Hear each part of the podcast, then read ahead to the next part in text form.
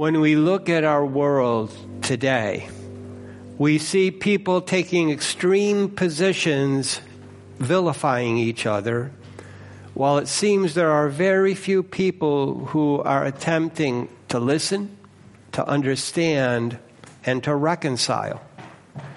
We see violence and wars without any regard toward the enemy and a seeming indifference to the plight of innocent non combatants. We see greed and consumerism chasing each other in a vicious circle.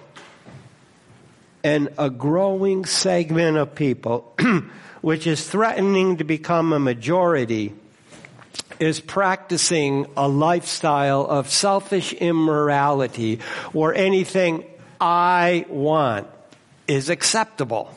What's wrong with that? Let's do anything we want. But there is one thing that fewer and fewer people are tolerating faithful relationships between a husband and a wife who desire to raise their children in such a way that they will contribute to the common good of all people. More and more, such people are being considered a danger to the freedom of this so called majority. Now, we must understand against this background, there is no political, educational, legal, corporate, or charitable solution to this problem. It is a human problem, and humans cannot solve it. So, church people must understand, myself included, I'm too often ignoring this as you heard me pray, that everything that is falling apart that we just love to complain about and don't do anything about, it's a result of a spiritual problem. And Christians should be wielding spiritual weapons because the whole world is under the power of the evil one. That's a direct quote from John in the Revised Standard Bible. You see, there's only one person who can change all of this. He's the Savior of the world that for the most part has rejected him and is under condemnation due to unbelief. And that is why our gospel passage this morning is just so important. What Jesus did to the many unclean spirits that were tormenting this poor soul, he can still do today. Will we believe him enough to engage in spiritual warfare, especially intercessory prayer? Remember, Jesus says these only come out by prayer. He is also the one whom the covenant God said would come from David's line of descendants who would rule in love and truth and faithfulness. And now let's find all of this and more in our text this morning. Now, uh, again, I see two big parts here. That there's a setup in the gospel story of Mark, and then there's the conclusion of it. And despite the paragraphs in the Bible that I have in front of me, I saw four equal sections of five verses. So the first half can be summed up this way. Jesus meets a man with an unclean spirit who could not be bound, but who runs to him, worships him, and calls him son of God. And Jesus is commanding the unclean spirit to come out. Okay, part one. Jesus meets a man with an unclean spirit just southeast of Galilee, not far from the shore, who could not be bound or subdued, and he was actually harming himself. Now let's look at it, go through it phrase by phrase. They come to the other side of the sea, to the region of Gadarenes. Now, if you have a bunch of Bibles, there's a lot of different spellings. It doesn't matter. Just understand this was in uh, non-Jewish territory on the other side of the Jordan. They came here. Um, he and his disciples, they were named above and their names aren't repeated. And then we're told after he came out of the ship, at once, he confronted him from the tombs, a man with an unclean spirit who was dwelling among the tombs. So we've got to get this before Jesus could even catch his breath. And remember, he's human and he's God. He's in a human body. All of a sudden, he's accosted by a contentious man having a defiled spirit, which was defiling him. And he was living among the tombs of dead people. I saw a number of commentaries saying, don't miss this. He was definitely near death, living among dead people. And then hear this. No man, no more, not at all, was being able to bind him, for often he was bound with chains, hand and foot, which he tore and broke in pieces, no man being able to subdue him. Using a triple negative, which in the Greek language doesn't cancel each other out, but reinforces each other. We're told this man had superhuman strength to break all chains that people put on him. And further, it was impossible for men to subdue him. So then we're told, just taking it up another notch, always night and day. In tombs and in the mountains, he's crying out, bruising himself with stones. Just get this, it's gotten self-destructive. He's always crying out everywhere, inflicting harm on himself. This is a pitiful portrait of what the effects of demon possession are on a human being. That's the end of part one. Part two, he ran to Jesus and worshiped him, addressing him as son of God. And Jesus was commanding the unclean spirit to come out of the man. So, Mark continues narrating this story. Having seen Jesus from afar, he ran and worshiped him. This is important. This pitiful human being suffering under the defiling spirit saw something in Jesus that moved him to run to Jesus and worship him despite everything. But then we're heard having cried with a loud voice, he's saying, what to thee and me, Jesus, son of God most high? I am commanding thee by God, not me to torment. Now the unclean spirit is addressing Jesus through this man. And he starts by inferring that they are enemies with nothing in common, not to me, not to thee. He rightly, though, addresses Jesus as the Savior, Son of God Most High. And then he strongly requests Jesus not to torture him. Mark goes on. Because he was saying to him, Jesus to the evil spirit, thou must come out unclean spirit from this man. And he was asking him, what is thy name? Now, the unclean spirit did not want to be tormented because Jesus was commanding him to come out of the man. And he knew of Jesus' power. And then Jesus asked his name. Mark continues. He's saying to him, Legion, for we are many. And what he was requesting him much that he not send him out of the country, out of the region. He wanted to hang out in this place. That's the end of part one. That's the setting the stage. And now we see Jesus permitting the unclean spirits to enter pigs. And people then see the man sitting in his right mind. And Jesus tells this man to proclaim what the Lord did for him. You see, Jesus is that chosen servant of prophecy going all the way back to David's time up to Bethlehem.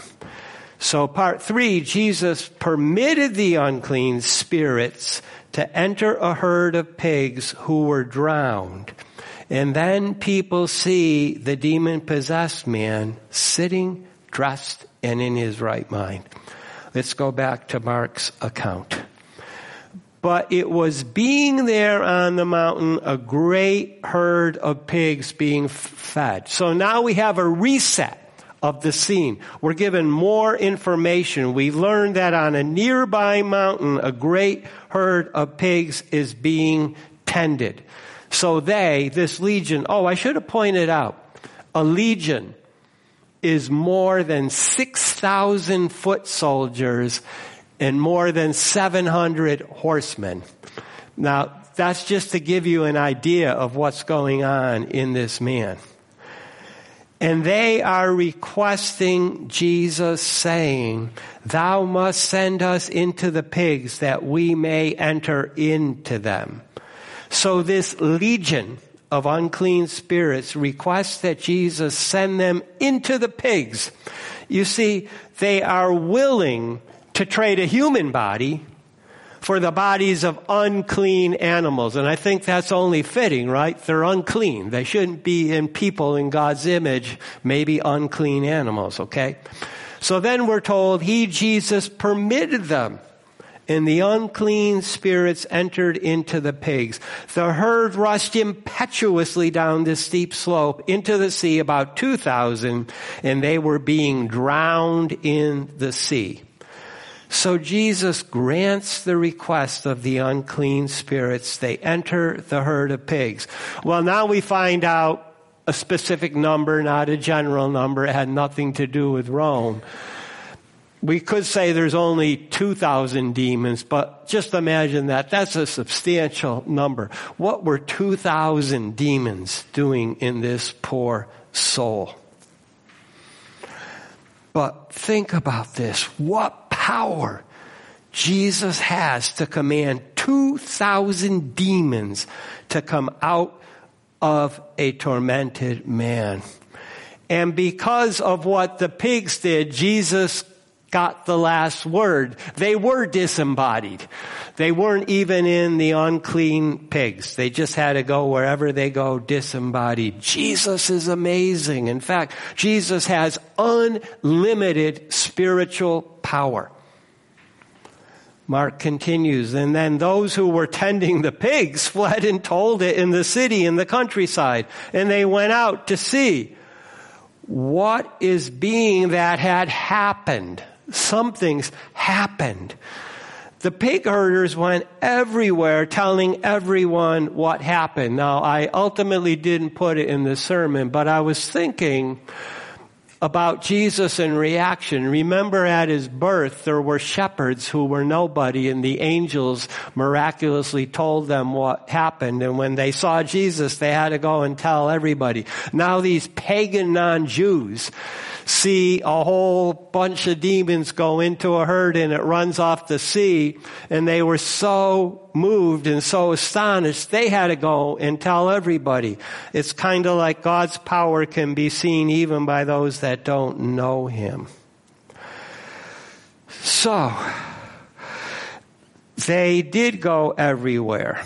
And it's interesting, the verbs now become present tense, and this is a narrative um, device. And what the Holy Spirit's trying to do with Mark is he's trying to say, you're now part of this story. You're joining this story in midstream, wherever you are, knowing me or not. But from here on in, you're gripped, and here's what's happening. Um, they are coming to Jesus. They are coming. They are seeing him. and the one who was being demon possessed, sitting, having been dressed, and being now in his right mind, the one who had been having the legion, and they were afraid. Non-Jews are now seeking Jesus to see him. And the man who was transformed from a tortured, self-abusing soul into a new person and we're told he's now sitting calmly, dressed in regular clothes, not chains. And he has a sound mind so he may know God and know God's ways. But these non-Jewish people are extremely afraid of Jesus' power so here's our first little mini application. Let us be reverently amazed at His power and worship Him for His power because Jesus has unlimited spiritual power. And then the grand climax, the fourth part, Jesus prepares to leave at the people's request and he tells the formerly demon possessed man to proclaim what the Lord did for him in the region of the ten cities. All were amazed. So, they related to them those having seen how it happened to the one demon possessed and the pigs. This is a miracle story, people, of incredible uh, proportions. As people came from the city, those who saw what Jesus did for the demon possessed man were relating every detail of this miracle to them. And then we have a verse that has puzzled people, but I don't think it's really that puzzling. And they began to request him, go away from the region. Go away. Why was it they could not abide the miracle? And I chose that word on purpose. this man had been abiding in tombs plagued by demons, and you would think that they could abide Jesus in the miracle. In fact, Jesus says, if you abide in me, I'll abide in you. Well, I think there's a line from a 1972 Jethro Tull album, Thick as a Brick. Here's the line we will be geared to the ordinary rather than the exceptional. And I think this may be behind the answer. You see, Jesus has disrupted the patterns of their everyday lives. They just want to be left alone in their boring, ordinary, everyday lives, doing what they've done every day of their life. Don't shake us up, Jesus. So, Mark continues, having gotten into the ship, the one having been demon possessed was requesting him that he might be continuing with him. So, hey, if they don't want him, this is God.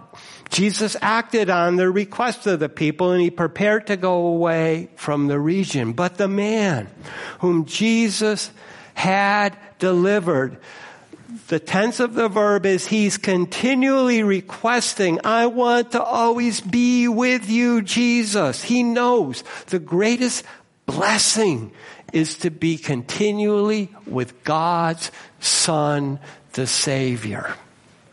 Ichthus, Jesus Christ, God's Son, Savior.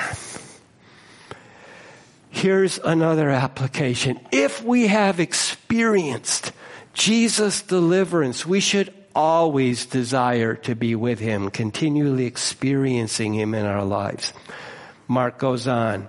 Not he allowed him, not Jesus allowed the man, but he says to him, thou must be going to thy house and to those who are thine, and thou must proclaim how much the Lord to thee had done and he was merciful to thee. So the request of his heart, Jesus just says, no, you can't have that. But he gives him a big assignment. This delivered man is to tell all who know him what the Lord Jesus did for him in his compassionate mercy. The word means primarily mercy, but compassion driven. And here's another application. We must obey Jesus by telling many others what he did for us in his compassion. And who knows, that could be the first step in making them to be disciples according to the Great Commission. And now the story ends. He went away and he began to proclaim in the ten cities how much he did for him. Jesus. And they were marveling, amazed. Now I got out a Bible atlas. And Decapolis is just Greek for 10 cities. So he's going throughout this region, which lay south of the Sea of Galilee on the other side, the non-Jewish side. And these 10 cities took up so much space, he ended up going on a tour, a preaching tour, a proclaiming tour of some 40 miles north to south, and it was some 20 miles wide. He covered a lot of ground and immediately he started doing this.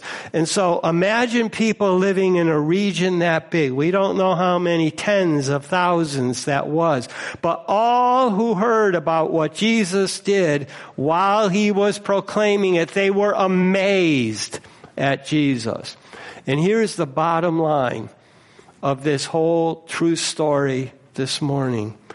We in our world today, which I outlined, we must be as amazed by Jesus' power over demons even now as these people were who didn't even know him at the time of this story. And Jesus can do this and cast out demons because of his love for tortured humanity. Jesus has unlimited power over demons. So in this world, which is just infested by people not knowing Jesus and demons having a field day, we must be praying and believing that Jesus will do something. Now, our passage from the Psalms just sets this all up. And we must, well, first of all, let me say what it says. A choir leader leads singing about the love and faithfulness of Yahweh, the covenant God, concerning this eternal chosen servant from David. Now, this psalm, according to the heading, which I believe was inspired, was composed by Ethan, one of three Levites given leadership in worship music under David, Look at 1 Chronicles 15. And a maskil is for instructing God's people in wisdom. And we need wisdom to do what we are called to do by the gospel story we just heard. So now let's look at these four lines. The steadfast loves of Yahweh forever I will sing. To generations I will proclaim the faithfulness of thee with my mouth. Now I believe Ethan was led to pluralize love to talk about the intensity of God's strong transforming love, which we saw in Jesus hundreds of years later. Now faithfulness can also mean truth. Um, uh, it's a 50-50 coin toss. But um, he has confidence as he writes this first line for people to sing that God will preserve this inspired song for future generations. He says his mouth will be proclaiming this to generations. And, and here we are, at least 2,700 years later, and it's in the Word of God. We must desire to proclaim the love and truth of the covenant God whenever we're worshiping Him. And when I say worship, understand God wants us to continually worship Him in our everyday lives. Um, you know, in, in, in, in contrast with um, you know, the pagans where this man had to go. They weren't worshippers of God. Let's go on. For I said, forever steadfast love will be built up as the heavens thou will establish thy faithfulness in them. So Ethan stating the love and faithfulness of Yahweh will be forever built up and established everywhere in his creation, all time, all places. I have made a covenant, God is now speaking to my chosen one. I have sworn to David, my servant. Remember, what is called by some the messianic covenant. When David, when Nathan gave to David God's specific word, he could not build God's temple, but rather Solomon. He said the eternal king would be a descendant of David. Last word. Forever I will establish thy descendant. I have built for all generations thy throne, Selah. Be lifted up, be exalted, give glory to God because of this truth. Taken as a whole, this introductory stanza to the psalm says God will establish his Messiah in love and faithfulness and he will bless all who receive Messiah in humble, obedient faith. Messiah is established in love and faithfulness. So let me now just wrap it up, pull it together. Jesus meets a man tormented by unclean spirits who lived a self-destructive life. But Jesus commanded them to leave the man and allowed them to enter a herd of pigs who drowned themselves. And when this was reported, people found the formerly demon possessed man sitting, dressed, and in his right mind, a sound mind before God. And then when the fearful people asked Jesus to leave, he sent the man to the ten cities to tell all the Lord did for him.